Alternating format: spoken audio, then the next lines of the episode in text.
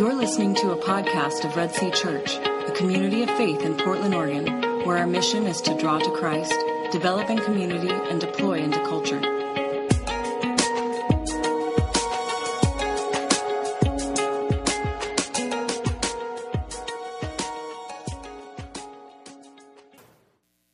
I've been acting since I was um, probably like 10 years old.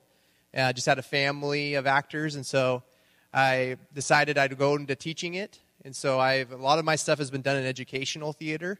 Um, but he asked me to come up here because I've had an experience with it and wanted to kind of share what it takes to act.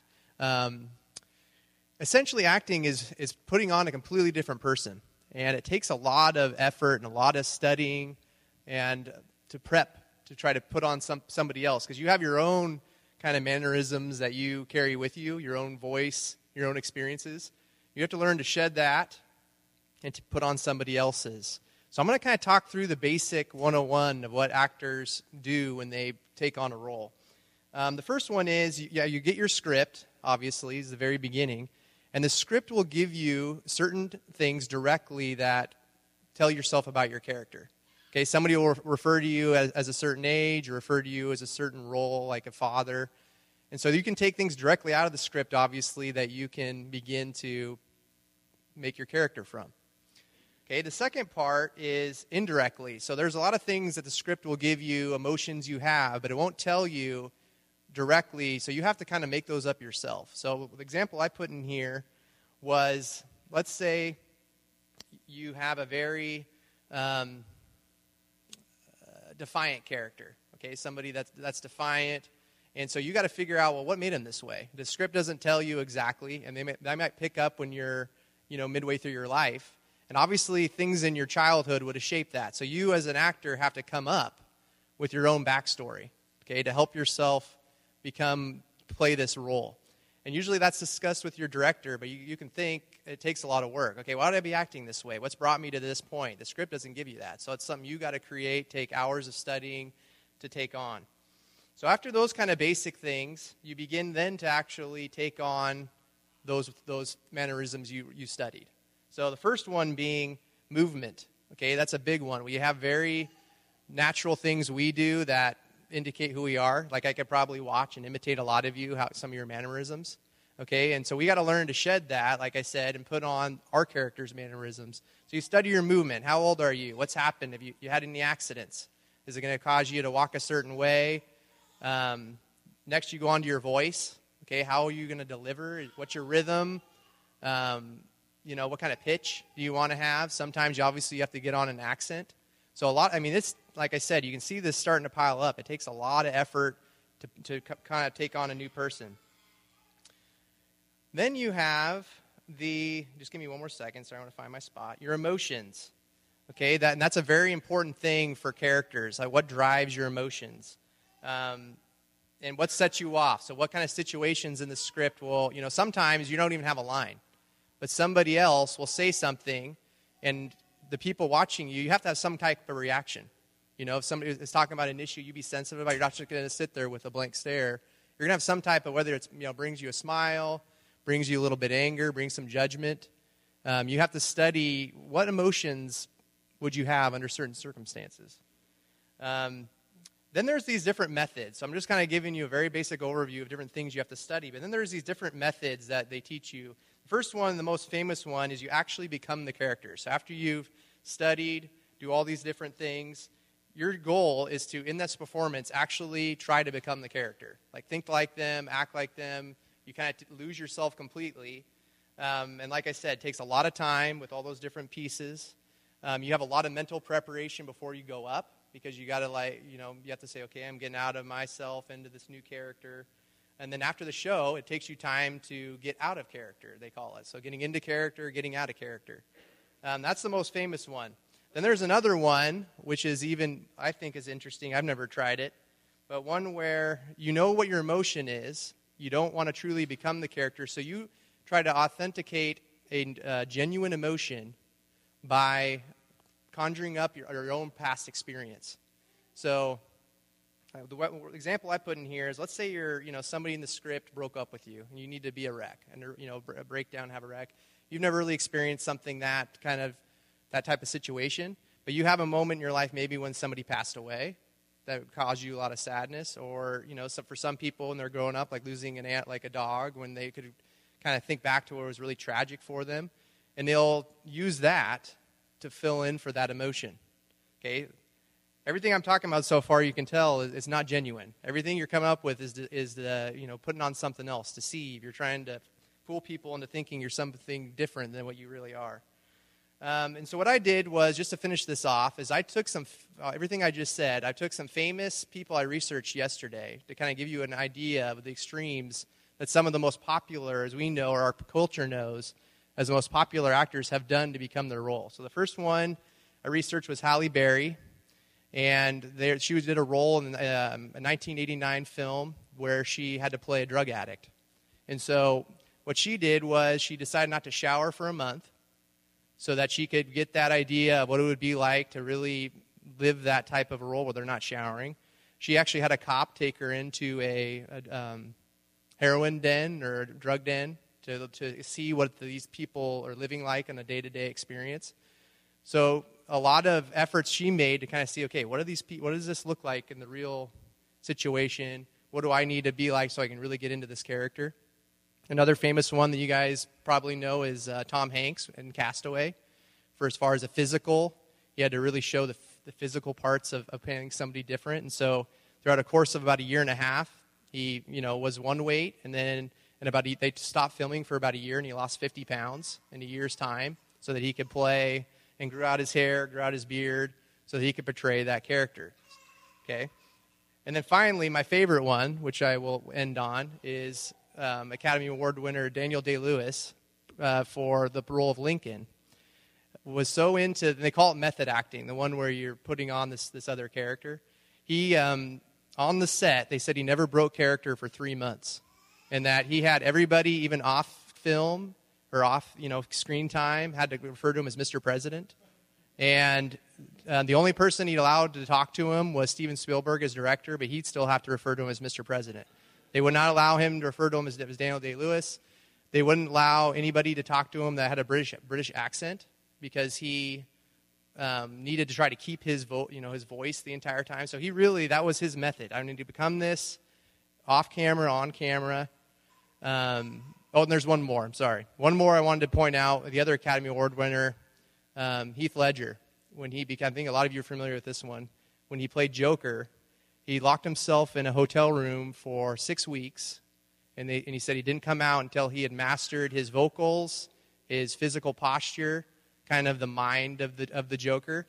And a lot of people said it could have contributed to, to his unfortunate passing because he got so into this dark place and this dark role um, so acting, you know, is is very challenging. The ones that do it well going to go to the extreme, as you can see. But obviously, it's not real. I mean, these people are putting on a facade. They're putting. They're not themselves. Uh, is, is the point? It takes hours and hours to get to where you can not be yourself, of, of research and study. So. I just wanted to give you that, and I, it'll segue into what Josh has to say today about acting. So, thank you.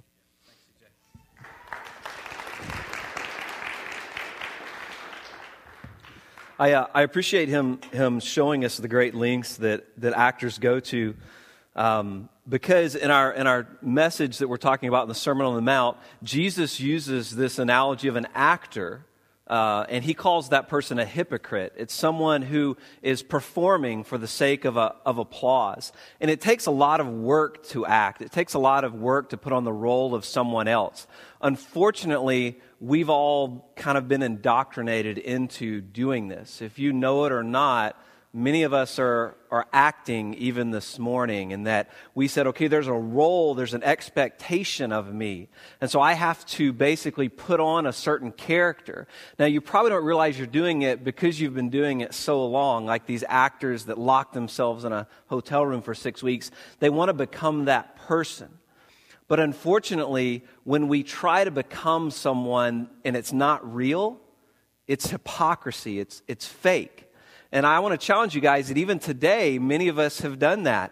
Uh, I would dare say there's, there's men in this room who have maybe a, a, a, a stereotype in their mind of what does a godly man look like.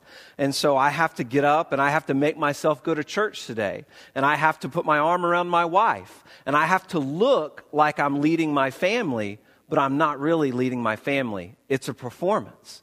There's some moms in here that I would say have a mentality that my kids have to act a certain way in front of other people so that I will look like so that I will look like a good a good parent, right? And so we say we want our children to behave when we come to church, not because we want to give glory to God, but because we care too much of what other people think about us. What will they think if my kids d- disbehave?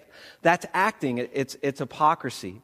And it just doesn't stop there. It even goes into the preacher and the worship leader who comes up before a group of people and says, okay, I have to say all of the right things. And I have to make sure that everyone thinks I'm entertaining and everyone thinks that I'm insightful. And I have to say something that none of you have ever heard before so that you will, so that you will listen to it. It's all acting, isn't it? It's hypocrisy. When you care more about what other people think than you do about what God thinks about you, then that's going to determine how you act inside of the church and inside of your faith. We need to see a narrowing of these two different people. The person that I am Monday through Saturday and the person that I am on Sunday needs to be the same person. That's what it means to live a life of faith and be a follower of Jesus Christ. This is what Jesus is addressing on the Sermon on the Mount in this section in verses 1 through 18 as I was thinking about this this week, I, I, really started to wonder why do we do this? Why do we, why do we pretend so much? Why do we care so much about what other people think about us? Why do we take the good things that God created and turn them the, that are meant for His glory and then turn them into things for our own glory and for our own attention? Jesus, in this passage in Matthew, he takes three good things. He takes giving, prayer, and fasting and basically shows the people how they're using them for, for this own glory. And so I was kind of processing through this week and, and saying, well, why, do, why are we so prone to do that? Uh, what I realized is that we pretend or act or, or play church because our hearts do not truly know who God is. We don't know who the Father is. Now, my mind may know God right? I can even confess God in songs like Great is Thy Faithfulness.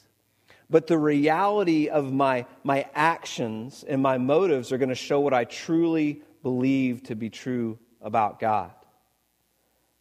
Now, Jesus, in this passage of Scripture today, is going to, is going to choose one particular person of the Godhead He's going to choose Father. We know that God exists as one God in three persons Father, Son, and Holy Spirit.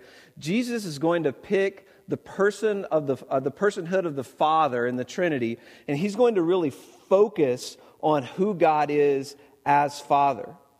He's going to, to use the word Father 10 times in the passage of Scripture in verses 1 through 18. That should stand out to us. It should be something when we see repetitive words being used, it's something really important. And this is why God is going to choose, this is why Jesus is going to choose Father and focus on Father. Because when we, when we, when we get God right, when we, when we understand who God is as our Father, then all the other things that we do will naturally fall into place. So we use these four questions here at Red Sea as kind of a framework for what we do. Who is God? What has He done? Who are we? And what should we do?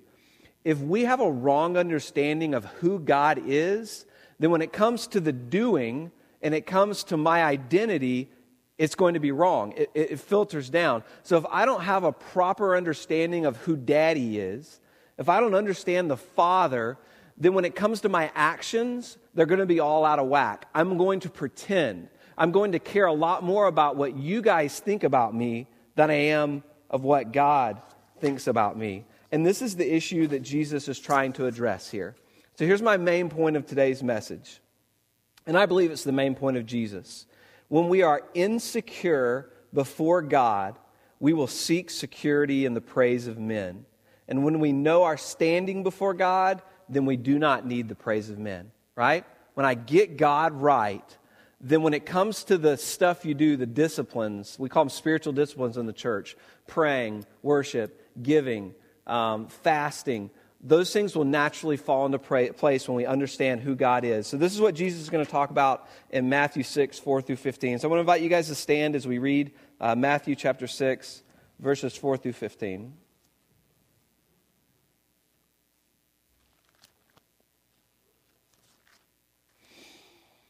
Uh, hear the word of the Lord. And when you pray, uh, you must not be like the hypocrites, for they love to stand and pray in the synagogues and at the street corners, that they may be seen by others. Truly I say to you, they have received their reward.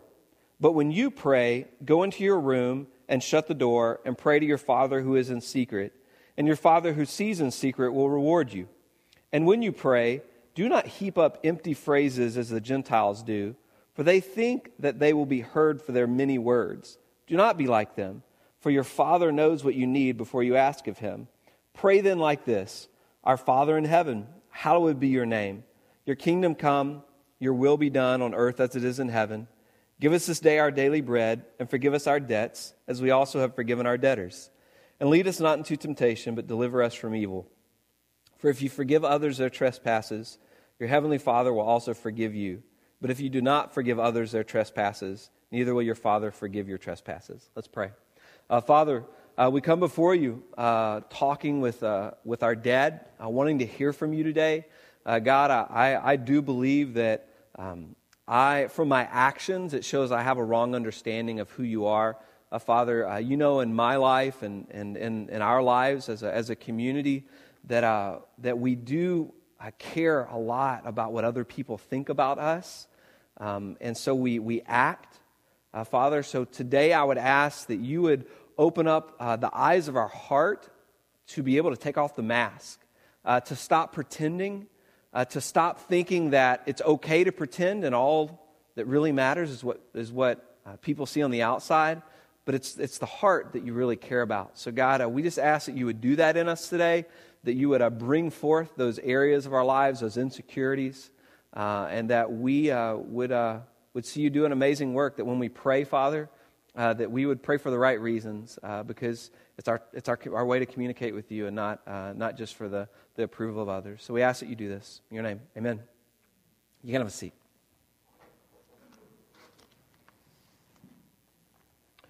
So, in the passage today, uh, the problem uh, specifically that Jesus is, is addressing is, is one of prayer, as we can see from the passage of Scripture. We did giving last week, prayer this week, and then we're going to talk about fasting next week. So the religious people had taken a, spiritual discipline, prayer, something that's a, a really good thing that God created, and they had basically turned it into, into showmanship. So uh, in their minds, the, the, the, disciplines, the primary purpose of the disciplines is so that God would, would approve of them.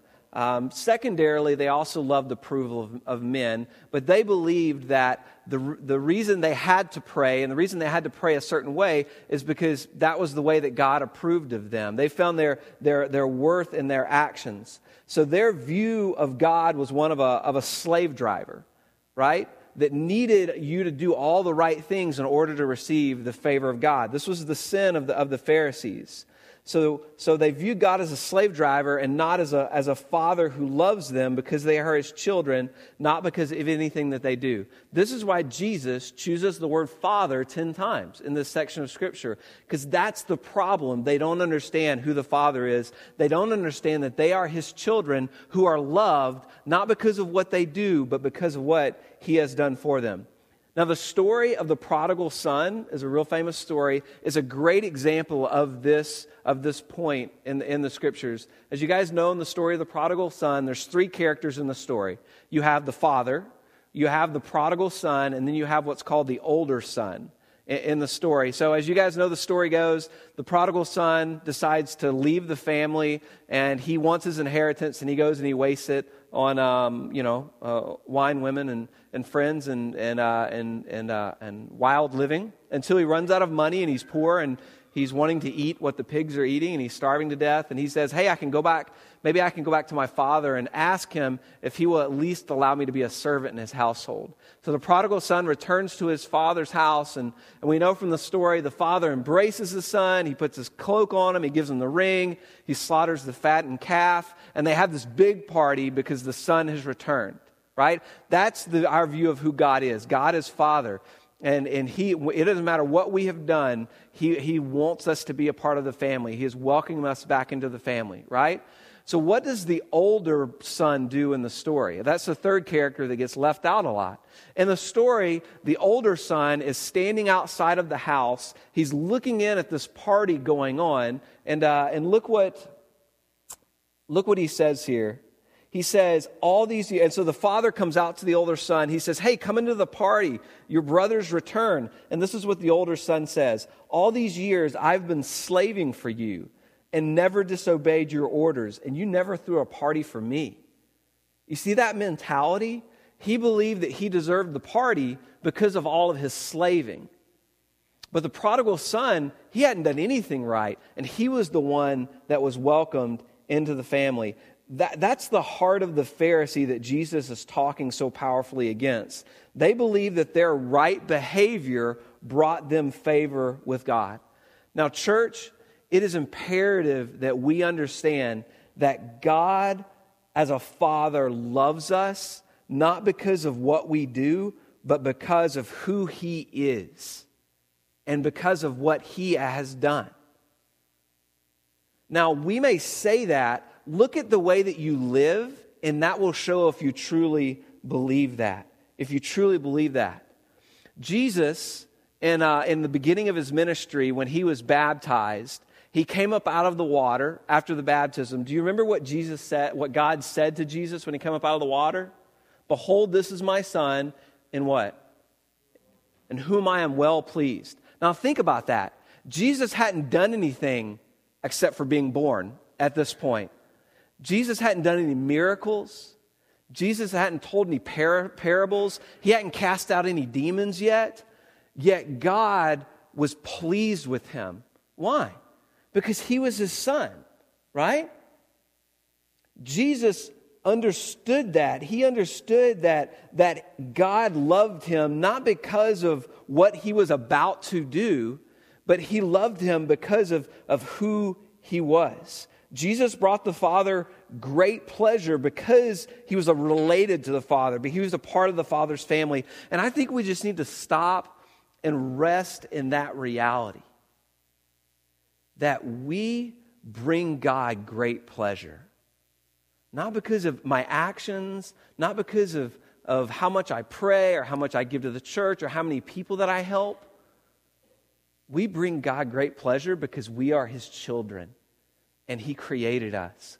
And when we get that, and when our heart gets that, it changes the way that we pray to Him. It changes the way that we give. It, it changes the way that, that we interact with Him. There's a, plenty of scriptures that say this throughout the Bible, but here's just a few of them. 1 John 3 1. Uh, see what kind of love the Father has given to us, that we should be called children of God. So we are. 1 John 4:10 and this is love, not that we have loved God, but that He loved us and He sent His Son to be the propitiation for our sins. Ephesians 4 1 through 6. Even as He chose us in Him before the foundation of the world, that we should be holy and blameless before Him. In love, He predestined us for adoption as sons through Jesus Christ, according to the promises of His will, to the praise of His glorious grace, which He has blessed us in the beloved. John 1 12 through 13. But to all who did receive him, who believed in his name, he gave the right to become children of God. We were born not of blood, nor of the will of the flesh, nor of the will of man, but of God. I love that passage of Scripture. I was saved, I was born not of the will of man, not of my actions, not of the will of other people, of what they think about me, but of, but of God and what He has done for us. Jesus was able to live such an obedient life because he knew God. He knew who the Father was. And we see Jesus throughout his life constantly getting away just to hang out with dad. He goes to places. He, he removes himself and he isolates himself. He goes to mountaintops. He gets out of the crowds. He goes into the wilderness because he needed to spend time with the Father in order to be obedient to what God was calling him to, calling him to do. We need to learn to pray the way that Jesus did. And that starts with a right understanding of who God is. So Jesus starts off teaching on prayer here by showing us what not to do. First off, here in, uh, in verse 5. He says, And when you pray, you must not be like the hypocrites, for they love to stand and pray in the synagogues and at the street corners, that they may be seen by others. Truly I say to you, they have received their reward. Uh, the Jews were called to public prayer three times a day. This is something that God had established a long time ago. It was a, it was a good thing. Uh, they were used to standing in the, to someone standing up in the synagogue and praying over them, uh, similar to what we do, what I just did for you guys. I, I, prayed over you. This is a part of Jewish faith. It's a part of Christian faith too. Uh, corporate prayer is a good thing. Like we, we, we practice it here a lot in the church. Uh, one of the things that the Jews did that we don't is uh, during the day, during those three times during the day when they were called to prayer, a trumpet was sounded that you could hear across the city. And when that trumpet was sounded uh, in the morning, uh, during the afternoon sacrifice, and again in the evening, you were to stop wherever you were and you were to turn and face the temple, and then you were to pray out loud, right? This is a part of their faith that God had created. Like I said, it was a, it was a, good, it was a good thing for them, for them to do. Unfortunately, uh, they had taken that opportunity to pray to God and they had used it uh, for themselves. Uh, they had used it basically, to use the phrase last week, to toot their own horn. They would pray loud, obnoxiously, so that everyone would hear, not because they cared about the Father, but because they needed the approval of other people. So they were obnoxious uh, out, loud in, in, front of, uh, in front of other people. It's easy for us to think about that and criticize them for, for that, but I think we all struggle with that same temptation if we're going to be honest with ourselves. Uh, if, I, if I have to pray out loud, we think many times, what's the first thing that pops into my mind? Everybody's going to hear me, aren't they? Right? And like, well, oh crap, I, I'm going to have to say something out loud, so I need to say something insightful. Uh, if everybody's going to hear it, they need to uh, they need to hear something powerful and illuminating, so they will know the glory that is Josh. Right? I mean, that's the struggle that we have in, in, in praying out loud. Uh, everyone's going to hear it. In, in the passage of scripture here, they were taking it and using it to, to toot their own horn. I don't see this a whole lot in our church. I, I, really don't. I don't see people who are taking prayer and using it as an opportunity to, to gloat about themselves or to boast over themselves. But what I do see in this church is I see uh, a, a group of people, a group of God's children, who, in all honesty, are afraid to pray. And we're afraid to pray because we care too much about what other people think about us, don't we? When, when part of relational elder training that we do on Sunday nights, when we started off, we started off praying together. And we start off every, every session. We say, okay, we're going to all pray. To, we're going to pray together out loud. And then we end the session praying out loud together. It was hard for some, for some of the guys in that group because they're just not used to doing that. And it was a good exercise for them to learn to pray, not because of what everybody else thinks, but pray because they're, because they're, they're talking uh, they're, they're talking to God.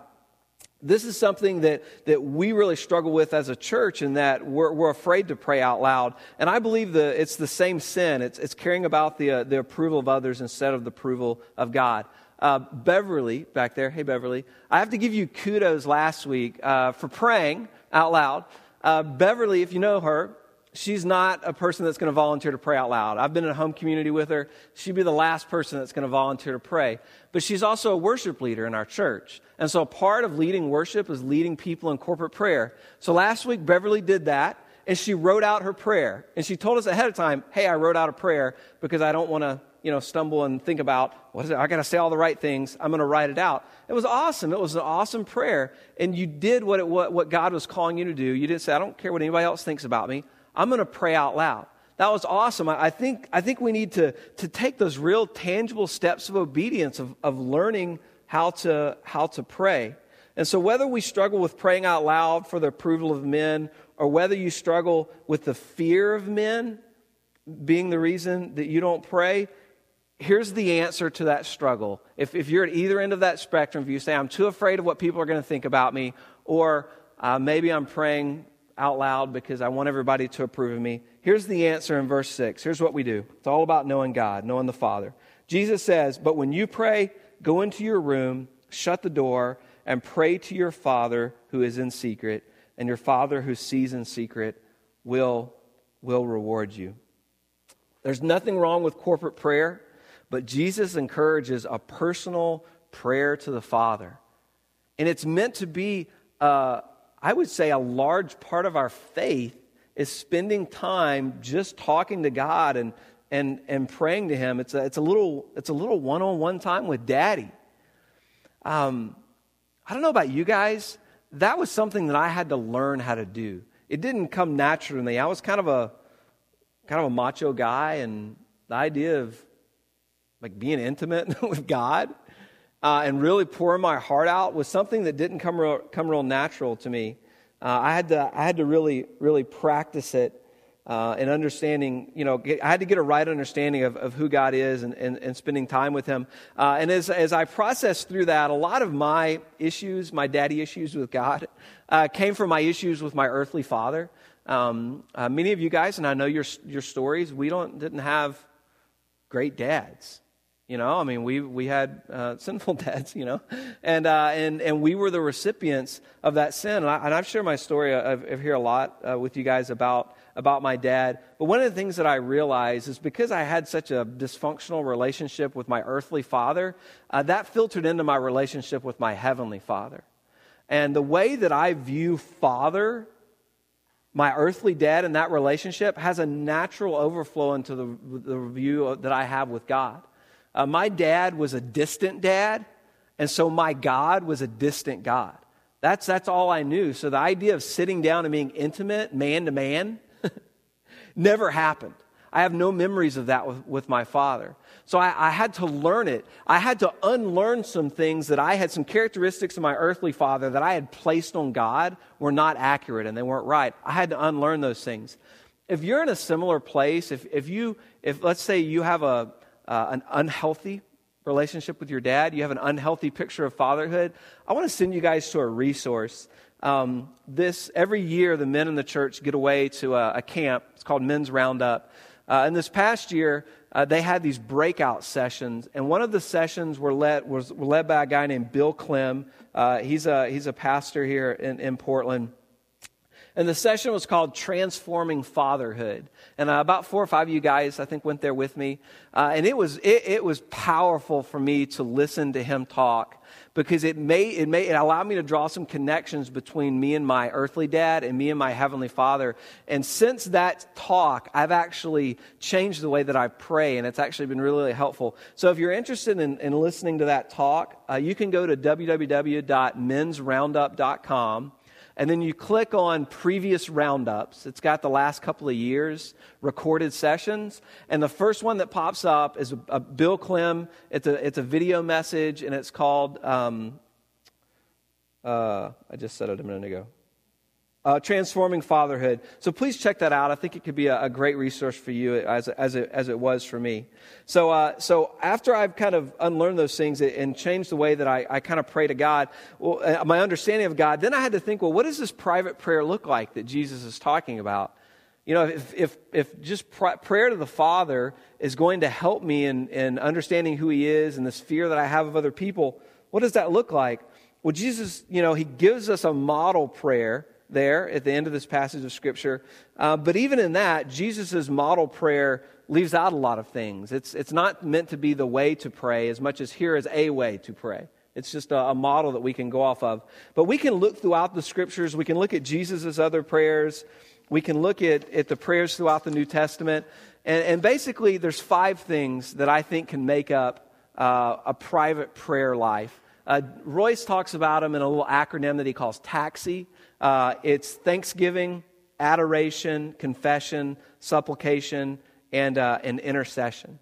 When you look throughout the prayers in Scripture, you see those five things going on thanksgiving, adoration, confession, supplication, and intercession. We've talked a lot about those as a, as a, as a church.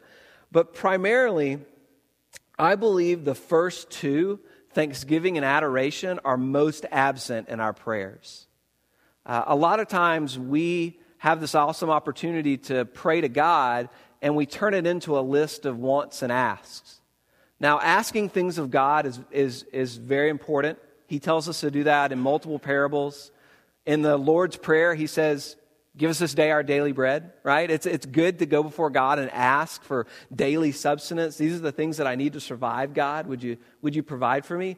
But before you get to any of that stuff, we're to spend some time in thanksgiving and, and adoration of, of remembering who God is, remembering what He has done, remembering these great works, this, this grace that's been given to us. And in doing that, that's when we connect with Dad when we remember how good of a father he is. Um, I sometimes uh, go to bed anxious. I don't know when you guys are most anxious during the day. Some people it's in the morning when they get up. Uh, some people it's right in the midst of it. Mine's late at night uh, when I'm laying there in the dark uh, and uh, and I'm having to, to and I start to think right. Um, it's it's been cool to see God is doing a work in me in this. Uh, Three years ago, when I started this job, I was really anxious. and a couple of years later, I'm not as anxious, but there's still some sanctifying work that God needs to do there. Um, but as I was thinking back about this, and me and my wife talk a lot about, uh, you know, why am, why am I so anxious at night? I, I go through seasons of insomnia. Uh, of getting up and, and, getting out of bed and pacing and, and, the, and the whole deal. Uh, one of the things I realized, and it was kind of an epiphany for me, um, as, I, as I thought about it this week, is that I'm most anxious at night because it's quiet and I have time to think, right? The world slows down and it's just you in the darkness. Um, and in that moment, I don't have um, my busyness to keep me distracted, right? Or I don't have all of my tasks to be a warm blanket around me. So during the day, I'm doing things doing, doing, doing, doing, doing. And those things give me a sense of security in who I am. Look at me, I'm productive. You know, I, and, I, and I've taken my, my task, my daily routine, and turned it into an idol in my life because it's a thing that I turn to for security. But at night, in the dark, quiet hours of my bedroom, I can't hide behind my productivity. And what I truly believe about God comes out in that moment. And so, if you, like me, struggle with that, with these moments of anxiety, it should say a lot about an un- unhealthy understanding you have about the Father and who He is and the work that He is doing. Because it's in the moments like that that we should stop and we should go to the Father and we should remind ourselves of how great He is. That should be a regular part of our faith of stopping, we get to a quiet place, and I'm going to spend some time in thanksgiving and adoration before God. And then I'm going to ask.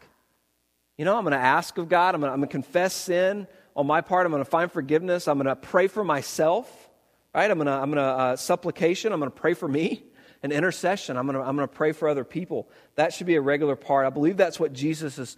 I believe that's what Jesus is calling us to in this passage. And when we do that, then we won't struggle as much with what other people think about us. We won't worry about corporate prayer because we'll be comfortable in our own skin with who God is.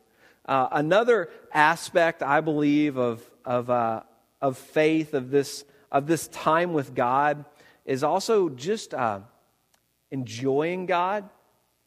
Uh, I have to, I know it sounds pathetic, I have to practice enjoying God. I, I, I have to, I have to, pra- I'm, a, I'm a doer, so I have to practice putting my feet up and not doing anything and then in that moment, just basking in all that, in all that God is. Uh, that's not something that comes real, real naturally to me. But I believe that's a part of this time when we get away with God, whether it's during the day or, or you know, one of these beautiful days that God has graced us with in Portland, you know, some, summer and 79 degrees coming up pretty soon, this, I think today, is to take some time and rest in the truth of God lay on the hammock, watch your kids play. These things can be incredibly worshipful to God because in the moments of rest when you're not doing anything, it really makes you think about God. You don't have your actions to hide behind, you have to just trust in Him. I used the analogy last week that, uh, that a relationship with God is like riding a sailboat. It's like riding on a sailboat, it's, it's not like being in a rowboat. And, and that analogy has been really helpful for me because I feel like many times my relationship with God is like a rowboat and I'm rowing. Like, okay, we're going somewhere, God. Here we go. Just, you just got to keep rowing. Just don't stop rowing. And it's in the rowing that I find like I'm going somewhere. Makes sense? Well, the cool thing about thinking about your relationship with God is like riding a sailboat, because on a sailboat, the wind does the majority of the work. You just sit back. There's a few things that you got to do here and there, especially if you're going into the wind. You know, if you've ever gone sailing before, if you're going into the wind, you have to constantly go back and forth and back and forth. Keep turning the rudder. You're pushing against the wind to make forward movement. It takes a little more work. But then you get out to a certain point, and what do you do? You turn around, and you just sit into the wind and you just sail, right? Uh, my last time I sailed was my, my we grew up sailing. My, I had a family member that had a big sailboat, but the last time I went sailing was uh, uh, my senior trip. I graduated from high school, and me and a bunch of friends uh, chartered a catamaran, and we took it out into one of the bays down south. And, uh, and I have this uh, amazing memory of of, of sailing out into the sunset. You know, a catamaran's a sailboat, and it has the big net in between the two sides. And, and a bunch of us, we were all laying out on that net. Uh, and you're basically floating above the water as it's going underneath you in the wind and the, and the, and the smell of the ocean. And, and, and, it's always stuck in my mind as, as this moment of, of just exhilaration and freedom and, and rest. And so I, this week, I was like, I had to transfer that into my relationship with God because when, I, when, I, when I'm comfortable with who God is and, and all this work that He's doing, it's like just sitting back and feeling the wind in your hair and, and smelling, smelling the ocean. It's, it's something that God's doing. It's not something that I have control of necessarily. And that's incredibly freeing and incredibly pow- empowering. I think our private prayer life should be like feeling the wind in our hair and, and the embrace of God that is the thing that, that helps us have a right understanding. Our, our, Father, and it says that our Father who sees in secret will reward, right? I mean, that's what, what Jesus is saying here. Truly I say to you, they have received. He says, uh, but when you pray, yeah, go into your room, shut the door, pray to your Father who sees in secret, and your Father will reward in secret. Do you know what that reward is? satisfaction in God. In those moments when you pray and, and there's all this craziness going on in life and there's brokenness and there's sin against us and there's, there's, there's health issues and there's financial issues and there's, you know, my job and my kids and ah, and, and to stop in that moment and to realize that, that I am, I am loved by God, that I am embraced by God. The Father cares about me. I am never far away from the Father. You know, to, to realize that in that moment, God says, I am well pleased with you. That's identity language. That changes who I am, that changes the way I relate with you guys and, and, and with my family. And the cool thing is, when we do that, all of a sudden, public prayer just becomes an overflow of this private prayer life that we have with God. Because when I'm, when I'm, when I'm comfortable with God, then when I come before you guys, I can be comfortable with you guys and I can pray out loud. When I'm secure with God, then I'm secure with my friends, I'm secure with my church family, secure with my, my, uh, my boss, my coworkers. So, if during our, public prayer, when we're, when we're called to pray, if we spend the majority of our brain power making sure not to say something that will offend anyone or make ourselves look foolish, the answer to that, spend more time privately praying to God and then it will become this natural overflow. So Jesus goes on and he says that prayer is also meant to not just be a, be a, be a bunch of words. Look at this here in, in verse 7. And when you pray, do not heap up empty phrases as the Gentiles do, for they think that they will be heard for their many words. Do not be like them, for your Father knows what you need before you ask Him. Pray then like this and he goes into the Lord's Prayer. The, the, the Gentiles the, uh, were the unbelievers, right? They were the ones, the non Jewish people in the Bible. Uh, the way that they prayed was they had multiple gods that they believed in, hundreds of gods possibly that they believed in. So they would come up with a prayer of something they needed, prosperity, my crops to do well, healing. And then they would pray that same prayer to different gods over and over and over again. And so their prayers sounded like a bunch of empty words because they would stand there for hours repeating the same prayer to a different God, to a different God, to a different God, right? Over, over and over again. And that's why he says it sounds like empty phrases. The point that Jesus is making is that prayer is not about length, it's about our heart. Jesus says that the Father knows what we need even before we ask of it. That shouldn't stop us from asking. The, the point I made uh, a minute ago, we need to ask of God. But there's a, a satisfaction that comes in, in knowing that you've asked and God will give you what you need. Right?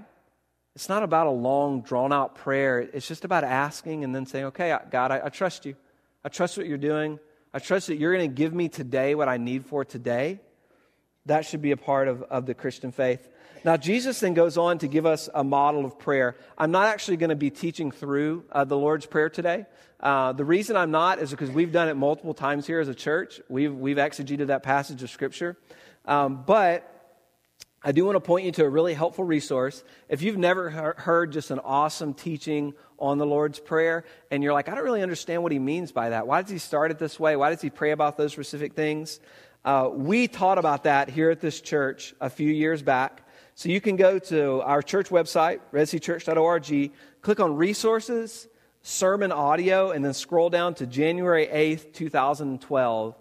And Mr. Royce Curtis uh, spoke on the Lord's Prayer. He just walked all the way through that passage, and it's an awesome teaching. So you and Bill Clem, that's my go-to for today, is for people to, you like being in them shoes.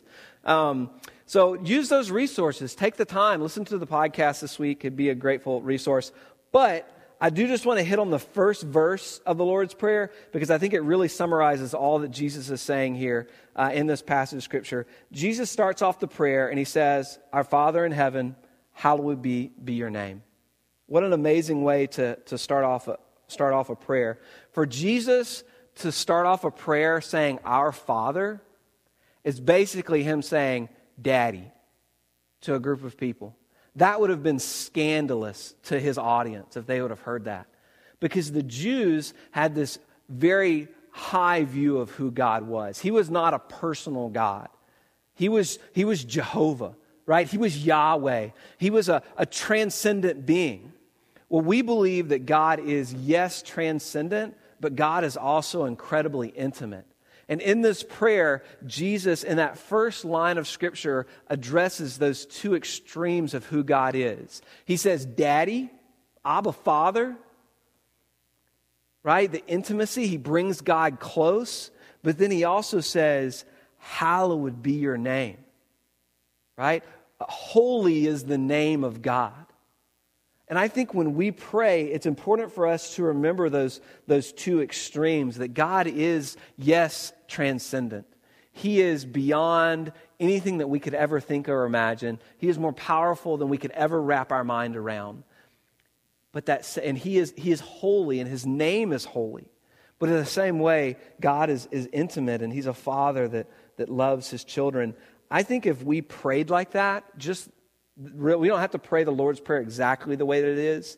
Uh, but I think if we just started off our prayers saying, Father, hallowed be your name. Father, your name is great. And then we spent some time meditating on that truth, thanking Him for who He is, praising His glorious works. It would get us in the right mindset to then go on and to ask of God. And the cool thing is, when we pray this way, it stops us from becoming conceited. It stops us from practicing our righteousness before others. So, then what would it look like to, to start a prayer like that and, and then just stop and meditate on the reality of that truth?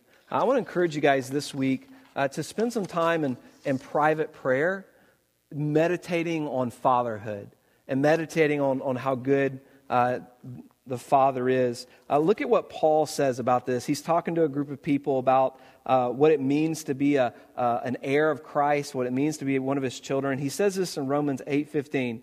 He says, "For you did not receive the spirit of slavery to fall back into fear." Right? That whole idea of uh, God's not a taskmaster. I, I, don't have to do all of these works to make him love me. So, uh, So you do not receive a spirit of fear to fall, slavery to fall back into fear, but you've received the spirit of adoption as sons, by whom we cry, Abba, Father. The Spirit Himself bears witness with our spirit that we are children of God. And if children, then heirs, and heirs of God and fellow heirs with Christ. Amen? That's who we are. And the way that you choose to live your life when you leave this place will determine if you believe that to be true. And if it's not, go back to dad. Spend time with dad. Meditate on the truth of who dad is and his love for you. I'm going to end here. Um, uh, at bedtime, uh, we have a, a, kissing routine that we do in our household with our girls. I don't know if you guys, parents, have a kissing routine. Everybody has a bedtime routine, but ours is kissing. Uh, and it's, uh, it's butterfly kisses, Eskimo kisses, goofy kiss, regular kiss, uh, blow on the neck, and then lastly, it ends with whispering in each other's ears something that we love about them. Uh, and we've been doing this for years with our kids. I, we'll take, I'm with Jamie, and she's with Nat, and then we do the swap, and, and she gets over there, and they do it. Uh, but the last one has been really, really uh, interesting for us because my children, when it comes to whispering something they love in my ear, uh, they typically love something uh, that I do. Uh, they say, I love you because you're the greatest dad in the world. Or uh, for Jamie, they'll say, I love you because you're the funnest mom in the world. Uh, me and Jamie, they did it one night this week, and, and we went back and, and we sat down in the, in the bed. And I was telling Jamie that um, when I whisper in my kids' ears, uh, I don't love them because of something that they do. I always choose something that they are. It's something that I love about them and about who they are as a, as a person. Because I think it's so important that my children know that my love for them isn't dependent on what they do, but who they are. They are my children, and because they are my children, they are, they are loved by me. Their love, my love for them surpasses their actions and it goes straight to their, to their identity. You, as the church, need to know that, that this is the love of a father for you. God loves you that way, not because of the things that you do, but because of who you are. You are his child, you have been adopted by him. When that truth hits your heart, the Christian life becomes kicking your feet up and feeling the wind in your hair and enjoying this journey with God. When we come to the tables in a minute, I want you guys to know the, the, the love of the Father, that He would send His Son for you. That's why we take communion every single week. It's a reminder of, yes, I, I am sinful, I am the prodigal son, but I am also incredibly loved by God because of something that He has done. And when we, when we get that as a church, then being the church is going to be a breeze. So let's, let's, let's go to that. Let's go before God and worship and taking communion and giving of our tithes and offerings. And let's spend some time just singing to our dad and feeling the warm embrace of, of, a, of a father who, uh, who loves his creation and loves his children. Let's pray. Uh, Father, we, we come before you uh, exalting your name, Father. Hallowed be uh, the name that is above every name. Uh, God, you are everything that we are not. You are good. You are right. You are perfect in every way. You are, you are greater than, than our greatest imagination. You are beyond time. You are beyond space. Uh, Father, you, you, you are sovereign uh, in every way. Before even the foundation of the world was laid, God, you have been and you always will be, uh, God. And we just acknowledge that, Father. We acknowledge your, your, your transcendence. Father, but we also acknowledge that, that you love us. That before any of us were ever born, uh, God, you, you knew us. You chose uh, the days of our life. God, when, when you were knitting us together in our mother's womb, uh, you knew us in a more intimate way than we could ever grasp. So we just thank you for that. We thank you that you, you showed your love for us and that, uh, that you sent your son who did not account equality with you a thing to be grasped, but humbled himself to this, to this earth and died a sacrifice so that we could be in relationship with you, so that our sins could be paid for. Uh, Father, please open up the eyes of our heart to receive that truth today, to receive the love of the Father, to receive the warm embrace of, of, uh, of our God. Father, we, we pray that you would continue to fill us with your Holy Spirit, that we would be able to do these good works that you've called us to, but they wouldn't be done out of fear of you or fear of man. Uh, I'm sorry, they wouldn't be done out of, out of, just a fear of man, but they would be, be done out of an understanding of, of who you are and, uh, and your righteousness, uh, God. So we, uh, we come before you, we ask these things of you, we ask in the name of Jesus. Amen. Thank you for listening to this message from Red Sea Church. If you would like more information about Red Sea, including more audio messages, please go to our website at www.redseachurch.org. If you would like to contact Red Sea, you can email us at info at redseachurch.org.